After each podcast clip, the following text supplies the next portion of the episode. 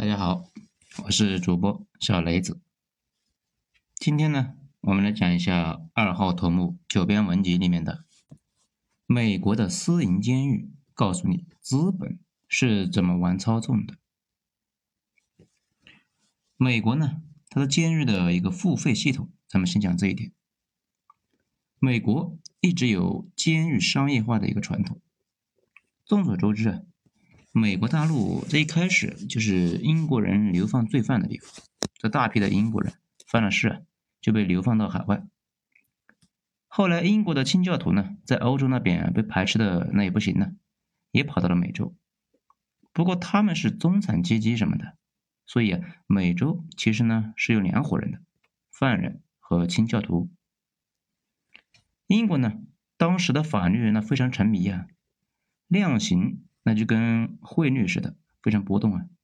如果英国境内劳动力匮乏，法院呢能够不判流放，那就不判；如果国内失业率太高，迫切需要向海外转移人力的时候，那法官基本都是轻罪重罚，甚至把踢了一脚垃圾桶的人那都给流放了。而且英国人呢很有想象力，这么多犯人送到美洲大陆，那也是一个超大的工作量的事情，政府呢？又不愿意做，那怎么办呢？所以从那个时候起啊，就让商船去美洲的时候带着这些罪犯，一个犯人五英镑的经费。随着时间的推移，这五英镑慢慢的对商家就没什么吸引力了。那怎么办呢？这英国又搞了个法律，说你们带着犯人到了美洲之后，可以呢让他给你干活嘛，还可以把他们卖给农场啊。这到现在大家都明白了吧？那个时候啊，奴隶不只有黑奴，还有白人，当然了，还有华人。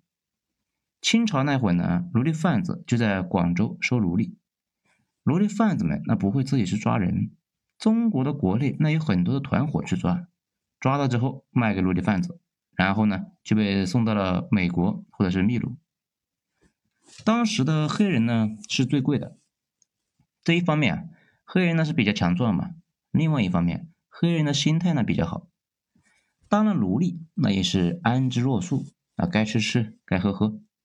其他人种呢，当了奴隶往往心态就调整不过来，这不是天天想着逃跑啊，就是日常的抑郁，就非常影响工作效率，让奴隶主非常闹心呢。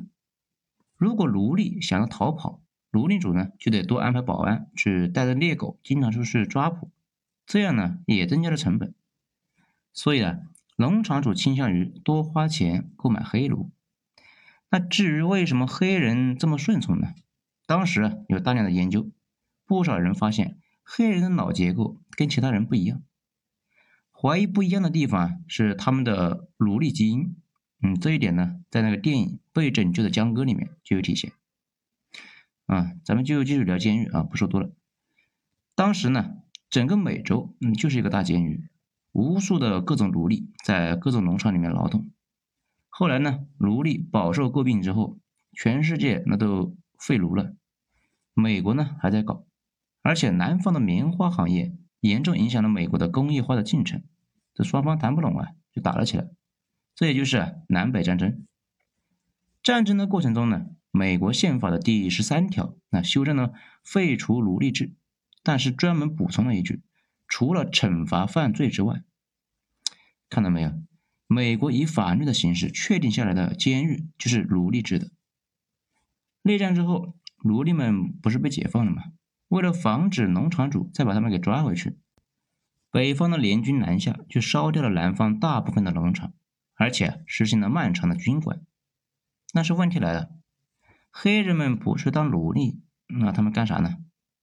这有人会说去工厂啊，做工人呢？这问题是啊，北方失业率非常高，要他们干嘛呢？所以黑人们为了生计，那只好去偷啊，去抢这些，然后啊就被抓进了监狱，在监狱里面继续当奴隶，给政府免费修路，那做纺织什么的。好处呢是生活那终于有了着落。从那个时候起，美国监狱里面的黑人一直占主流，这个毛病呢到现在都没变。也是从那个时候起，美国政府啊就有一项奇怪的业务——犯人租赁。这就是犯人啊被抓进监狱之后，政府呢不能让他们闲着，但政府手里又没那么多活，干脆就把犯人低价给租出去，经常呢就去做铁路、矿山这一类的危险性非常高、死亡率也非常高的职业。这一点呢，大家可以看那个《肖申克的救赎》，这个时候就应该能注意到，他们肖申克的监狱那就有这项业务啊。黑人从奴隶变成了犯人，生活条件呢还不如之前了，而且呢，美国人还发现一个问题。黑人跟正常人的思路那是不一样的。正常人有改善自己生活的冲动，为了这个目的可以不辞辛苦，那又是加班呐，又是攒钱。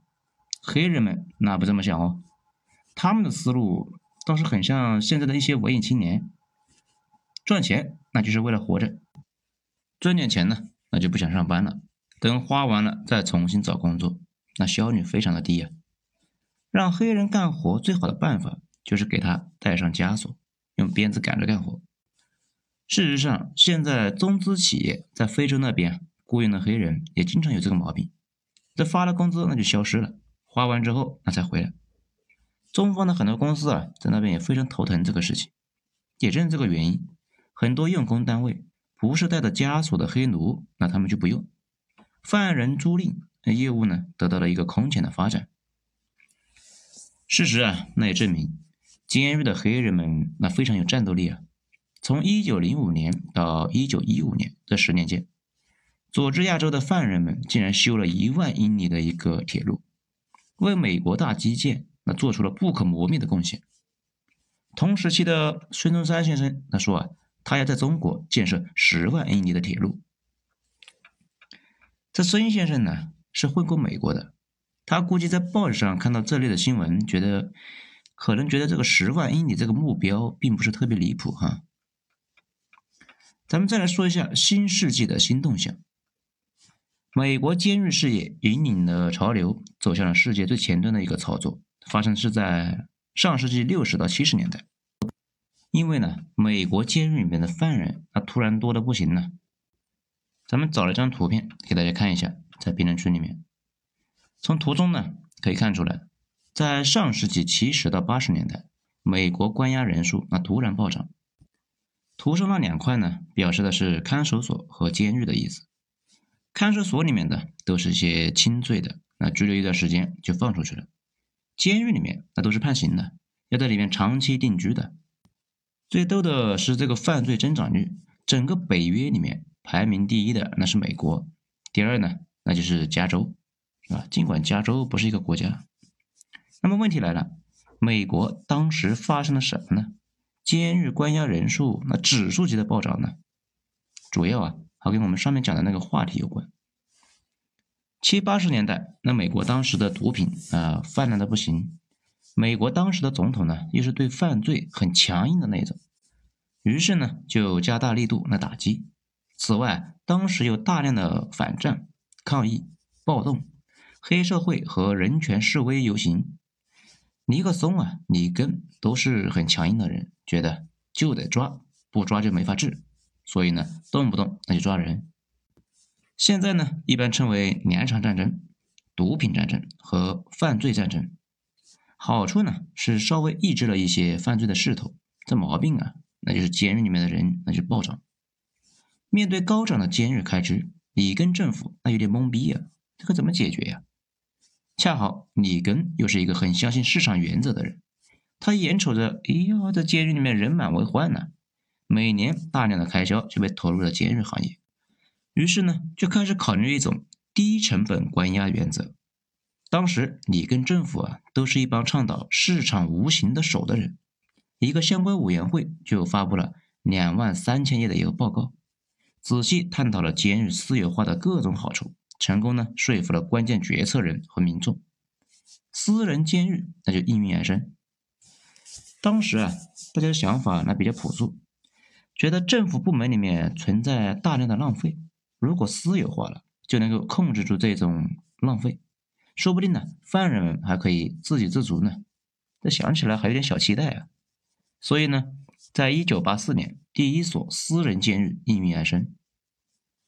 当初在监狱里面上班的一伙人，考虑到自己拥有丰富的管理犯人的经验，这一个个跃跃欲试。比如啊，现在美国最大的私人监狱 CCA，这是美国最大的私人惩戒机构，而且呢还是一个上市公司。这家公司的创始人霍顿，在以前就是一个公立监狱的典狱长。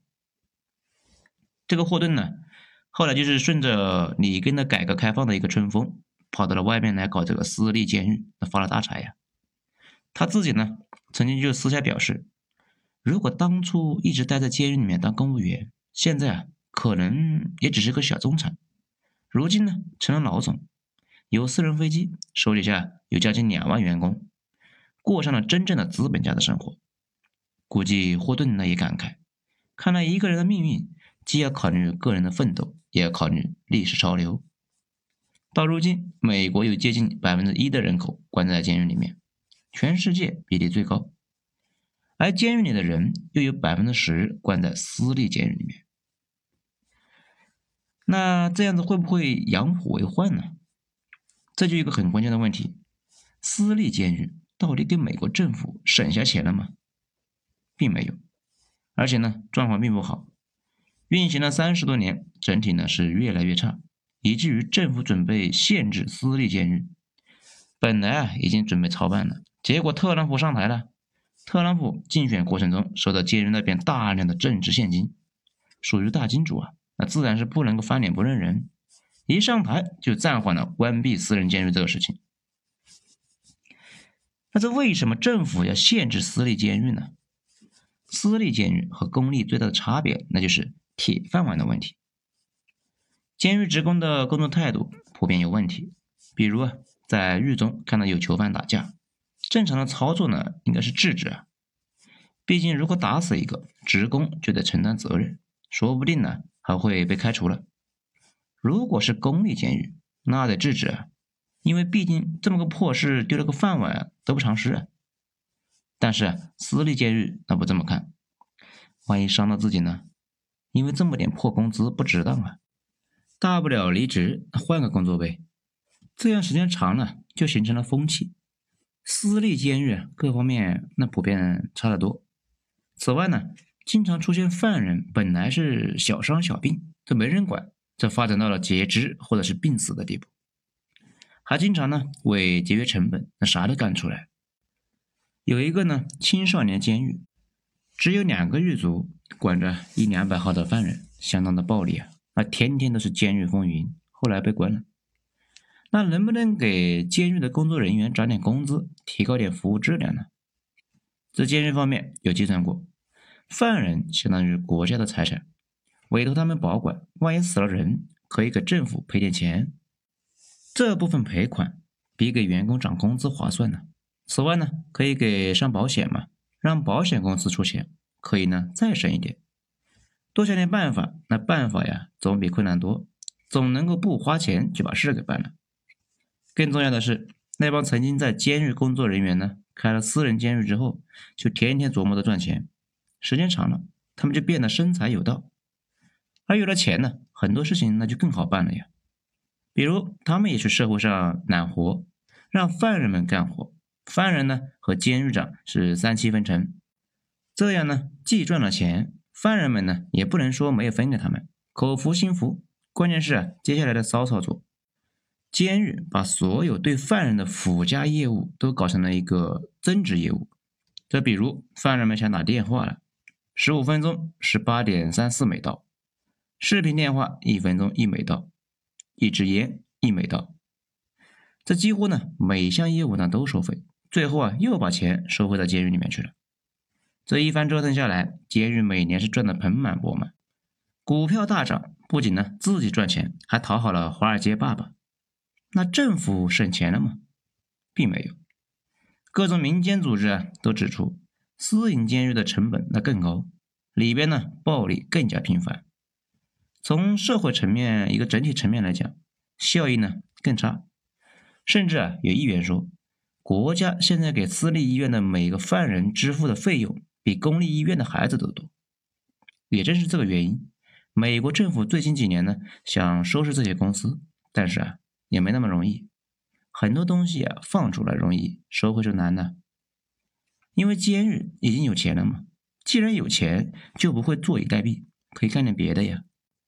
比如呢，在总统大选的时候选站边，这既然是监狱，那肯定不可能支持民主党嘛，因为民主党讲究的是进步，这一直不太能够容忍监狱里面关着那么多人，而且呢，主要还是黑人，认为啊应该多救济什么的，不能够一味的惩罚。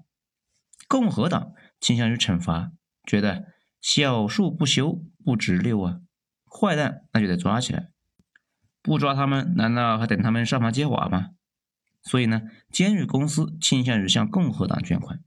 比如，监狱公司呢，上次押宝川总就押中了呀。果然，这川总一上台，他们的股票就暴涨。这里呢，大家也就看到了，川总上台前的股票呢，那是先跌的。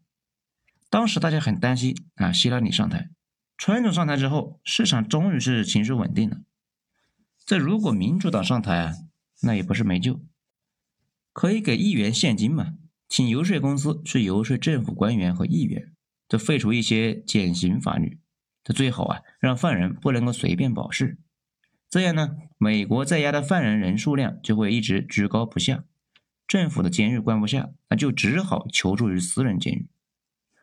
最过分的是，历史上出现过向法官行贿。让法官判案的时候严一些，监狱呢就可以多关人。这个之前啊，有一个美国的纪录片叫《孩子换金钱》，啊，搜这个词应该能搜到啊。讲的呢就是宾夕法尼亚州路泽恩县2003年到2008年发生的司法丑闻案，法官收了私立监狱几百万美刀。把三千多名青少年轻罪重罚就送进了监狱。大家可能会纳闷啊，法官的权力这么大吗？当然大了。美国法官的裁量权很重的。大家可以看一看那个《间谍之桥》，这是真实事情改编的。间谍的生死全在法官一念之间。此外呢，那个美剧《亿万》这里面也有类似的情节。如果法官是一个市场信徒，对金融犯罪呢就比较宽容；如果是一个社会主义，就倾向于重判华尔街那伙人。这里啊就有个问题：政府就不能够多盖几座监狱吗？确实是不能随便盖啊，原因很多。第一个呢，和美国的政治体系有点关系。美国各个选区不得选议员吗？议员竞选的时候。会说要为自己的选区做点啥贡献，往往呢，他说要搞个医院，啊，大家鼓掌；搞个工厂，哎，大家继续鼓掌。但是如果他说要搞个监狱，哎，那大家就面面相觑啊，在纳闷我们要这玩意干嘛呢？能解决当地住宿条件，那还是咋的呀？此外呀，还有点像现在互联网公司大量使用外包人员，很多时候公司支付给外包人员的工资比自己的员工都高。那为什么这么缺心眼呢？也不复杂，编外人员可以随时开掉，编内的却不能够随便开。越是成熟的社会，开掉一个人那越麻烦。同样的道理啊，搞一个机构出来那是容易的，开掉一个机构那就难的没谱啊。政府开监狱，那就得搞一堆的公务员什么的。如果将来罪犯变少，监狱呢那就得关掉，里边的人那也没地方打发呀。就会成为政府的负担，所以呢，政府宁愿多花钱找私立监狱，也不愿意啊将来惹一身麻烦。还有呢，更奇怪的是，由于监狱向议员和州政府捐款，这就搞了一堆高收入协议，也就是私营监狱的上座率必须高达百分之九十五，甚至呢，公立监狱住不满也得优先保证私立监狱。这大家可能就有点纳闷了。这有人脑子被驴踢了吗？竟然会签这种协议？也不是，主要呢是这些游说公司的说服力太强了。这又是给钱，那又是捐款，再找一个有理有据的理由，通过民主决策的过程中形成决议，这谁都没话说。反正呢，这套秩序运行了三十多年了，到现在那问题是越来越多，已经呢是有点运转不下去了。比如啊，我们上文说到的私营监狱的管理人员啊太少，内部呢相当暴力，而且啊，私立监狱的犯人保释非常难，毕竟呢，犯人出狱了，那他们赚谁的钱呢？他们一直标榜对犯人改造非常有利。最近几年呢，有权威机构说他们跟公立监狱是差不多的，犯人被放出来五年之后抓回去的概率是百分之七十六左右，并没有优越性。最关键的一点，这些年美国的学者们那算来算去，总觉得有什么地方不太对。苏联解体之后呢，美国的犯罪率那是急剧下降。这个呢，跟美国瓜分了苏联的一个天量资产来自肥，平息了国内的矛盾有关。但是这几年呢，又有点上升的势头，犯罪率下降了，但监狱里面的人却越来越多。这有不少学者怀疑啊，可能是量刑那有问题，把不该抓的那也抓了进去。这两年呢，正在反思这个事情，这也是为什么要限制私营监狱的原因呢？有一个作者。竟然呢跑去监狱卧底，后来写了一本书，咱们倒是没细看啊。但他书中有一句话非常的有道理，是这么说的：私营监狱本身不是造成大规模关押的原因，从中可以大获其利，那才是真的。美国那边呢一直怀疑监狱的资本和共产党沆瀣一气，那这不川总下台了吗？这一直看不惯私营监狱的民主党上台了。那估计啊，又要修理他们了。而且呢，自从拜登大选结束之后，美国成教公司这个收入跌了将近百分之一十四，GEO 成教公司那也跌了超百分之十点五。这投资者啊，有点担心这些企业的未来。那讲到这里呢，大家应该也就明白了。其实啊，监狱私有化那初衷呢是好的，一开始运行的也还凑合。但是随着时间的发展，慢慢的就走上了歪路。所以呢，我一直不相信什么制度安排，再牛逼的制度运行一些年，随着时境过迁，基本呢毫无悬念会出大问题。甚至现在的美国政治格局也不是美国国父们当初设计的那个样，早就玩跑偏了。如果呢大家有兴趣找一本美国史。看一看美国一开始那个国家的构造是啥样的，跟现在有多少是相似的？这个话题呢，咱们将来再慢慢说。而且呢，还有一个关键的问题，就是在系统运行的制作过程中，会形成一个资本，资本呢又会异化，这就好像一个国家经常是抵抗入侵，会形成常备军，但如果军队控制不好，就可能会形成军头。最后把国家都给掀翻了。这种闹剧啊，从古罗马开始，那就一直在上演。现在呢，泰国也还在演。资本那也是一样，这玩意本身那是中性的，既不善也不恶，但它本身只追求一个目的：自我繁殖和自我增长。如果修桥建路、研发技术能够赚钱，他们呢就也可以去搞基建、搞科学。如果贩卖人口、倒腾战争可以增值，那资本也无所谓。事实上，早期资本主义啊都是海盗资本主义。德国在第一次战争的战争国债就是犹太人买的，为战后把他们埋掉挖了个坑呢。所以说，资本本身没有善恶，关键是掌握在谁的手里。而掌握资本的这只手如果太强大，以至于没什么东西能够制衡它。那种情况之下，想也不用想，他会侵占公共的利益而自肥，这就跟我们今天说的这个玩意似的呀。好了，今天就讲到这里，精彩下次接着继续。我是主播小雷子，谢谢大家的收听。